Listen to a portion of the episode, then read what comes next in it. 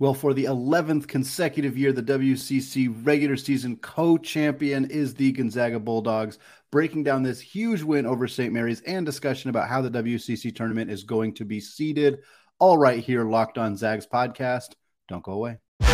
You are Locked On Zags, your daily podcast on the Gonzaga Bulldogs, part of the Locked On Podcast Network. Your team every day. What is going on, y'all? Welcome to the Locked On Zags podcast, part of the Locked On Podcast Network, your team every day. I am your host and longtime Gonzaga podcaster, Andy Patton, here to give you daily reports through another season of Gonzaga Hoops. All right, happy Sunday, happy championship for the Gonzaga Bulldogs. They have defeated St. Mary's at home, college game day in the house. What an incredible environment we saw on Saturday evening in Spokane. That was an absolute blast to watch. I can't imagine what it was like for those of you who were there. An incredible experience. Sean Farnham was out there crowd surfing during the game. What an environment. And the Zags took care of business. Drew Timme got his 94 feet with Jay Bilas uh, during the 10th city. That was fantastic to see. Uh, the Zags jumped out to a big early lead. We're going to talk about the game, how the Zags were able to mitigate Randy Bennett and the Gaels, what the WCC seeding is potentially going to look like. We're also going to break down a few more facets of this game and what it could mean for the Zags in March. Closing out the show, talking about the WCC Player of the Year award race and why it is now official there are no other candidates. Drew Timme should be the WCC player of the year. But first, let's talk about this game. Gonzaga wins 77 68 over the Gaels of St. Mary's. They were up 19 in the first half. It was a good old fashioned beatdown. This St. Mary's team was entirely out of sorts because of Gonzaga's ability to put pressure on this team. We'll talk about that a little bit more in the second segment, but that 1 2 2 zone defense, uh, three quarter court defense that they put into place really caused a lot of issues for for Aidan Mahaney, for Logan Johnson, for St. Mary's in general. And Gonzaga did it right up until pretty much the last whistle of the game. They were really consistent about running that zone defense, and it really, really seemed to work in a lot of ways. But as we know, St. Mary's a good basketball team. They're not just going to go quietly into the night. A 19 point halftime lead. It wasn't wasn't at halftime, I should say. 19 point lead in the first half, 13 point lead at halftime. There are a lot of teams that crumble in that situation. There are a lot of teams that that's it. They're done. The crowd is popping, everybody's screaming and yelling and whooping and hollering, and everything that's going down at the McCarthy Athletic Center. And teams don't rebound from that. St. Mary's did. We knew that they would. We knew that there was a good chance that they weren't going to just sit around and take this. And they came all the way back within six in the second half. But while a lot of people were starting to get flashbacks to a few weeks ago when St. Mary's did this exact same thing, started getting downhill toward the basket with the young guards, mostly Aidan Mahaney, and whittled away, whittled away, whittled away, got the lead, took the lead, and then never relinquished the lead. That's not what happened here. Gonzaga never let them get that close. Never let them get that close. St. Mary's did not lead in this game. It was a monstrous, outstanding performance from the Zags. And it starts as it almost always does with the big fella down low. Drew Timme, 19.6 boards in 31 minutes in this one. Uh, five of five from the free throw line. You absolutely love to see that. Drew Timme has been on a heater from the free throw line the last few weeks. That's a huge thing for him to have kind of found his stroke with uh, heading into the NCAA tournament. He's going to get fouled a lot he already gets fouled a lot. It's going to continue to happen for him. For him to be able to knock down those free throws, it is it's an added bonus. I've mentioned this a handful of times on the podcast before. Drew Timme drawing contact and getting the free throw line is an objectively good thing, even if he's not converting at the line.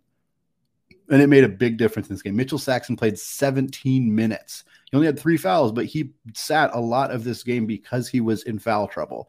Drew Timme also getting five extra points going to the charity stripe, even better. Timme only had one assist in this game, which is a little low for him, but he got the ball and he went to work. it's just they just they they didn't try a ton of doubles with him. They single coveraged him with Mitchell Saxen. They single coveraged him with Kyle Bowen, two of the best defensive players in the country. And he went seven for eleven from the field. It just did not matter. Drew Timme is inevitable in so many ways. Anton Watson, perhaps his finest all around game. We have said that many, many times this year, which is proof that he's just having a straight up fantastic season. 17 points in 37 minutes uh, for the senior out of Spokane, eight rebounds, four steals, three assists, and a block. Once again, continuing to uh, to contribute in every single category, offensively and defensively in this game. Seven for 11 from the field, same as Drew Timme, one of two from deep, also two of three from the free throw line. And because there needs to be one posterization of a St. Mary's player every single year from Gonzaga. Anton Watson said, I will take the mantle there. Uh, really nice pocket pass from Julian Strawther, one bounce. Uh, Watson caught it in stride, took a dribble, and hammered it home. Really, really, really nice play from Anton Watson. Got that crowd absolutely going. Last player I want to mention Malachi Smith coming off the bench, 13 points, five of six shooting, knocked down his only three, had five boards, two assists, and a block as well. Really, really nice performance from him coming off the bench. Uh, so right now, as we're recording this here Sunday morning, the 26th of February, a little bonus episode for you all. Uh, St. Mary's is still higher in the net. They're going to be the one seed in the WCC tournament, as I understand it. These two teams tied in the regular season, split the series amongst each other, and both lost to LMU. What that means is that they cannot go to any tiebreakers outside of net ranking. The first tiebreaker was who else you lost to. Both teams have the same other loss on their resume, so they go to net rankings. They determined that they're not going to count net rank. They're going to count rankings at the end of the WCC season. So Gonzaga's Wednesday game against Chicago State is not going to factor into this net ranking it's going to factor in the net rankings overall, but it's not going to factor into how they see the WCC tournament, which makes sense as the WCC tournament starts on Thursday. They're not going to wait till Gonzaga's Wednesday game to seed the tournament when it just doesn't really matter in that regard anyway. So right now, the Gaels come in at number seven in the country in the net rankings. The Zags are at nine. We could quibble about who should be higher than that, and certainly an overall quick look at the resumes I think there's a fair argument there. The Gaels are 24 and 6 overall. The Zags are 24 and 5. Uh, the Gaels are 2 and 2 in quad 1 wins. Gonzaga is 5 and 4, so more wins and a higher winning percentage. Uh, for the quad 2 wins, the Gaels are 6 and 2. The Zags are 5 and 0, so the Gaels have one more win, but two more losses there. You combine quad 1 and quad 2, quad 2, the Gaels are 8 and 4, the Zags are 10 and 4 sure seems like 10 and 4 is a little bit better there. Uh, you look at the quad three and quad four, combine those together. The Gaels are 17 and 2. The Zags are 14 and 1. So the Gaels, to reiterate, less quad one wins, less quad one and quad two wins combined more quad three and quad four losses, yet they are higher in the net rankings. Not a whole lot we can do about that, although I think it's fair to uh, at least wrinkle your nose at those those resumes compared side by side and what the net rankings think of them. Uh, I don't know that it matters all that much. Again, the one seed and the two seed in the WCC tournament get a double bye all the way to the semifinals.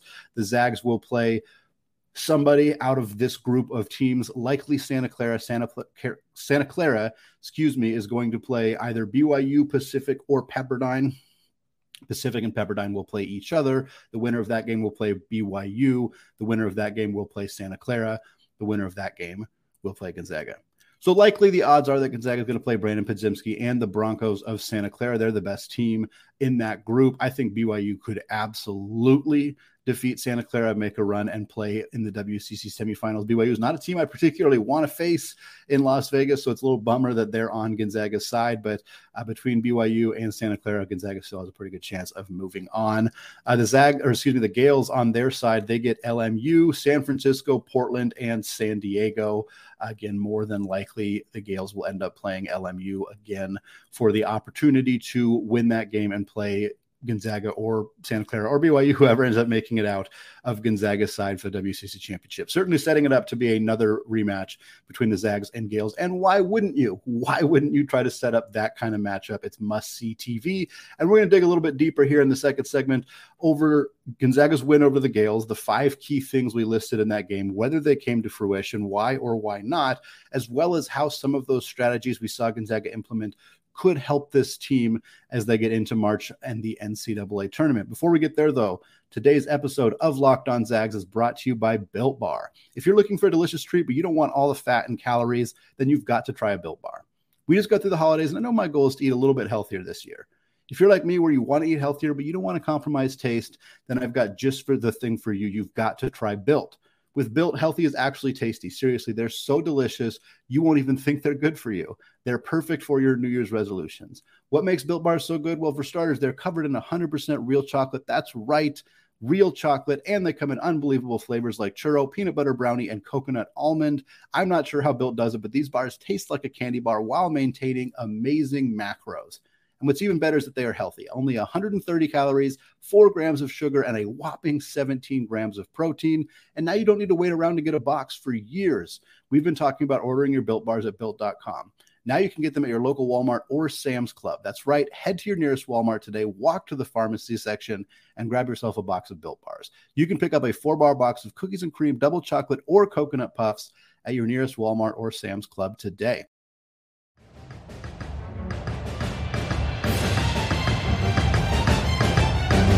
All right, segment two, still Andy Patton, still Locked On Zags. And I want to thank all of you again for making Locked On Zags your first listen of the day. For your second listen today, check out the Locked On College Basketball Podcast. It's almost March. Myself, Isaac Schade, the co host of that podcast, the host of the Locked On Tar Heels podcast, we're bringing you everything you need to know about college hoops, tournament you know, preseason tournament stuff, NCAA tournament stuff, all sorts of good stuff coming your way. You can hear from big name experts, insiders, coaches, and players. Locked on College Basketball. It's available on YouTube and wherever you get your podcasts. All right, one of the nice things about doing a bonus episode this week, besides getting you guys some content, some conversation around this team 24 hours earlier than you might have gotten it otherwise, is that we get to actually look back at the five keys to the game. Often we spend a segment on Friday previewing that Saturday's game. And because Monday episodes are mailbag, we don't actually get to kind of look back through those keys and see, hey, were those things impactful parts of the game? We get to do that. We get to do that here on the special Sunday episode of Locked On Zags. So we're going to take a look at my five keys heading into the game against the Gaels on uh, on Saturday and kind of whether those things came together. And it's interesting because a few of these things were monumentally important, and some of them didn't really end up making a big difference. We'll start here. Key number one was let Julian cook. Well, Julian played 40 minutes in this game. Of course, coming into the game, he was on an absolute hot streak, starting with that 40 point performance against Portland. He's had a couple 30 point games since then, really been on an absolute tear. And he wasn't his best offensively in this game, quite honestly. Two of 10 shooting, 0 of 4 from deep. 11 points. The reason he got 11 points is because he went 7 of 8 from the free throw line, which was really, really important for Gonzaga just to in general, their free throw shooting was fantastic in this game, and they needed every single one of them. Uh, so I don't think that this was a particularly bad game from Julian. He just didn't have it. His shot wasn't really there. He also added five rebounds, three assists, and two steals. The biggest thing that Julian did, though, the Zags were running a one-two-two three-quarter court pressure defense. The one in this situation was Julian Strawther. That's the spot that he was playing. He was playing the one, and then the other two guards who were on the floor, either Malachi Smith, Rasir Bolton, Nolan Hickman, Hunter Sallis, whoever it was. Uh, two of those guys were kind of playing the, the back two or the middle two spots.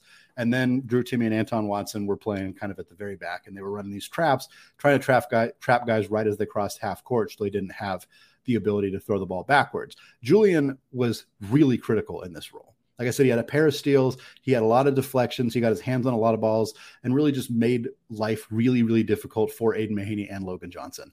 Wasn't a great performance from him offensively, uh, but he was a really, really, big. I mean, he played all 40 minutes, and there's a reason for that. They really, really needed him and what he was able to contribute. And seeing him contribute to this team positively uh, and significantly without having his outside shot or really his offense in general is a really big sign, a really positive sign for this team going forward. Number two key uh, against the Gaels in this game was defending the perimeter. Again, another one that uh, wasn't exactly Gonzaga's strength in this one. Uh, the Gael shot eight of 18 from deep. That's pretty good. Uh, it wasn't exactly an issue for them. Uh, Kyle Bowen was one of six. Uh, because Kyle Bowen's not a very good offensive player, and yet he still took six three pointers in this game. I think Gonzaga is pretty happy uh, with Kyle Bowen missing five threes. That's you'll take that most of the time. The problem is the rest of the team was seven of twelve so you don't love that. Kyle Bowen missing five threes. The whole rest of the team combined only missing five threes. That's a bit more of an issue. Team didn't, St. Mary's didn't shoot well around the rim. They're only 50% on two pointers. Uh, Aidan Mahaney in particular was one of six on two point shots. He knocked down a couple of threes, but one of six inside the arc. So Gonzaga's perimeter defense, their three point shooting defense, wasn't fantastic in this game, but I'll admit St. Mary's also didn't take a huge advantage of this necessarily either. The next key, and this was the big one. There's two really big ones here. Number three is and number four. Pressure defense on the guards. This was the biggest key in this game, hands down. We have been lamenting this for quite frankly years. Gonzaga needs to find a way to run a different defense that forces St. Mary's offensively to be out of their comfort zone. Mark Few did this. I don't know if he listened. I don't know if somebody in his ear uh, on, on, the bench kind of said, "Hey, maybe we should try something a little bit different." But for years, we have seen Gonzaga play a bit more passive defensively and let Randy Bennett's team dictate the pace, run the style of offense that they want to run. They did not do this on Saturday night. They put pressure on Gonzaga or on St. Mary's immediately, forced them to make multiple passes, pass over defenders, uh, all of that stuff. And, and and look, they got a lot of turnovers out of it, but even on the possessions they didn't, the amount of times that St. Mary's actually took advantage and got an easy score because of the pressure was very few. And that to me was pretty surprising. I know that Randy Bennett and St. Mary's want to run their slow, methodical, plotting offense. I understand that that's what they want to do. But when you are facing that kind of pressure, if you can get past the pressure, you have to go straight to the basket. You have to, because otherwise, you're not going to get the team out of the defense. If two times in a row, if two times in a row, St. Mary's threw over the top of the pressure, forced Drew Timme and Anton Watson to come up to play some pressure defense, and then got an easy lay in around the rim. Managed to get a pass all the way down to Mitchell Saxen or Henry Wessels or Joshua Jefferson or whoever it was down around the rim. If they had been able to do that twice in a row, I almost guarantee you Mark Few pulls off the pulls off the, the pressure. I almost guarantee it. But they didn't do that. They did it a few times, periodically sprinkled throughout the game. But most of the time, if they did beat the pressure, Gonzaga got back, set up their man defense, and then just had to play it for 18 seconds instead of 28 seconds because they had put that pressure on earlier. It worked 100% in Gonzaga's favor, and Randy Bennett and the Gaels could not figure out how to change it up. They could not figure out how to get Gonzaga out of it, and, and it, it led to a victory. And quite honestly, it was a huge, huge part of what Gonzaga did to win this game. I don't know if we will see Gonzaga implement that defensive strategy in the tournament. It will depend on matchups, but there are absolutely teams out there that are going to play slow, that are going to, you know, try to to exploit Gonzaga's poor pick and roll defense and, and kind of come up the court and, and, take out take away transition opportunities for the Zags. And in those games, putting this one two two zone in place putting pressure, trapping at half court, trying to force the other team to make mistakes and make turnovers feels like a really good strategy that I'm hopeful Mark Few and the staff are willing to implement now that we've seen it work for a full 40 minutes against a very, very good team in St. Mary's. Key number four, another one that was really, really important in this game. Trying to get Mitchell Saxen and Kyle Bowen in foul trouble. Mission accomplished. The Zags did this and it worked, and it was really, really important part of the game. Saxen only had three fouls, but he only played 17 minutes. That's it. This is a guy who's, who's expected to get votes for Defensive Player of the Year in the WCC. He played 17 minutes. He committed his third foul within the first two minutes of the second half and had to go to the bench. That was huge. Kyle Bowen fouled out of this game. Now, he fouled out in 35 minutes, so he played the majority of the game, but he played a huge chunk of this game in foul trouble. And that is a big part of it too. You don't just want to talk about getting a player fouled out of a game, making them play with foul trouble is huge. Kyle is the best defensive player on this team. He's probably the WCC player of the year, defensive player of the year. It's going to be between him and Anton Watson. It's going to be close. It's going to be close between those two guys. But for Kyle Bowen to have to play huge chunks of this game in foul trouble, it showed. He had to be less aggressive. He couldn't do some of the stuff that he likes to do. And it was a huge advantage for Gonzaga down low, around the perimeter, every single way. Henry Wessels was St. Mary's backup big. He played five minutes in this game and he wasn't very good. he missed a couple of bunnies around the rim. He had one nice reverse lay-in, but he he didn't look great. Joshua Jefferson, their other freshman, he played pretty well. Nine points, three of four shooting in 23 minutes. He looks solid. He's going to be a big piece for this team uh, in the next couple of years, but their depth is questionable. And for Gonzaga to force them to play some of those guys more minutes than they were probably wanting to play them, that made a difference in this game, a big one. Key number five. This one didn't really come to fruition in this one. Big Ben Gregg game. I was hoping we would see Baby Ben step out and and do kind of what we saw him do against San Diego. Maybe hit some outside shots, grab some offensive rebounds, uh, force Sam, St. Mary's defenders to come away from the rim because of his outside shooting. Just wasn't a, wasn't a factor. He didn't have a particularly bad game. He only played six minutes. That's it. Anton Watson played 37 minutes. Drew Timme played 31 minutes. The Zags were willing to go small with Anton Watson at the five, Julian Strawther at the four. We hadn't seen much of that this year, despite it being a, a, popular talking point before the season. So it just meant that Ben didn't really play. Zero points in six minutes. He, again, he was fine. he didn't really make any mistakes. They just they decided to rely on Timme and Watson, and I, and I understand why. I, I think that's fine. Uh, Hunter Sallis only played 11 minutes. He had five points on perfect shooting, though. Not a bad performance from Hunter Sallis. There are not a lot of bad performances from Hunter Sallis. That's pretty rare to see from him. Uh, had a, a, a, couple fouls that were a bit questionable, but you know that is what it is. But for Gonzaga, the, the, the bench, there's only one impactful bench player, and we talked about him already. It's Malachi Smith. He was fantastic in this game. Really, really nice performance from him. Ben Gregg, Hunter Sallis, neither of them played poorly. They just only played a combined 17 minutes, so it just wasn't a big factor for them in this one. All right, we're closing up the show discussing the WCC Player of the Year award, which just got it got locked up. Drew Timme locked this thing up. This award is going to him. We're going to talk about why coming up right after this.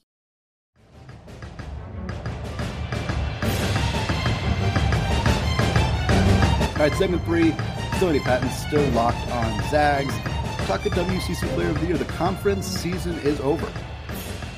And we did an episode earlier this week, or earlier last week, I believe it was, predicting the awards. Who's going to win the Player of the Year, Coach of the Year, Defensive Player of the Year, Newcomer of the Year, who's going to be on the All WCC first team. And we're going to do it again.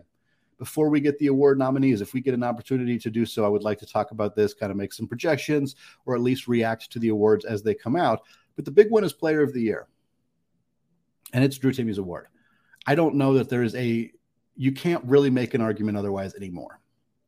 You just can't. There's three other players that have been in this conversation.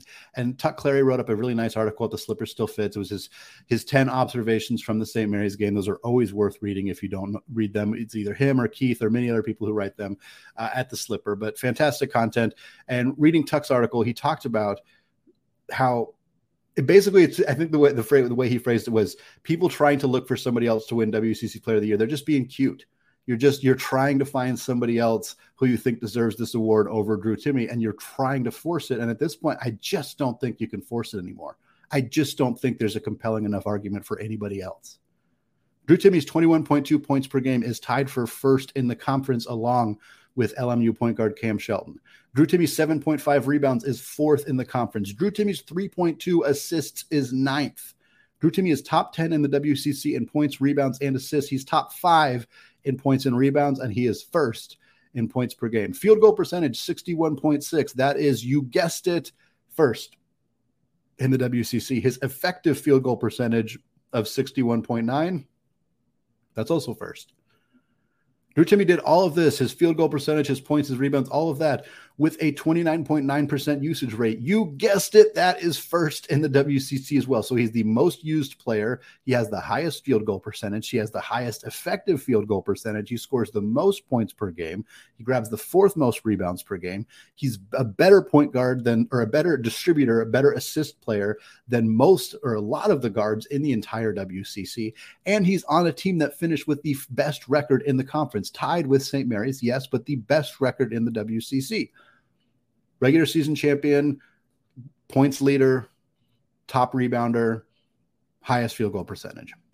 It is hard to find a way to argue against that.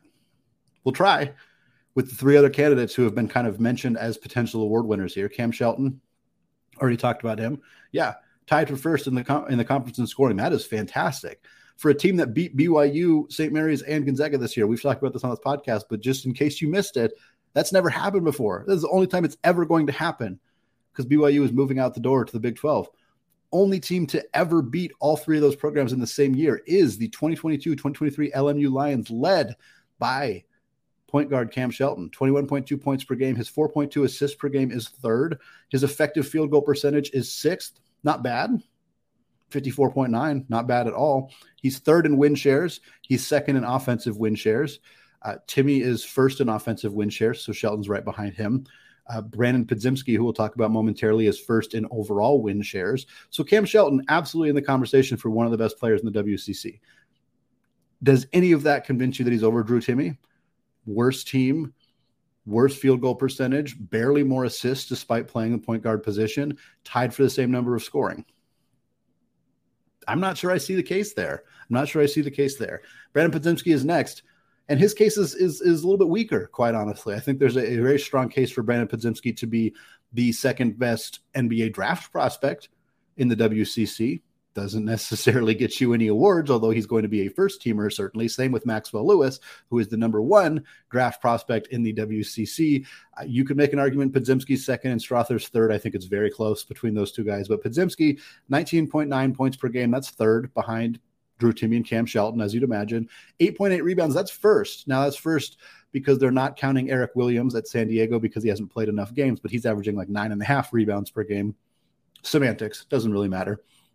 Podziemski, top five scorer, third, top five rebounder, first, sixth in the conference in assists at 3.4 per game. His 57.6 effective field goal percentage is fourth, and in win shares, he's first. Fantastic case right there for Brandon Podziemski. His team, they did finish third.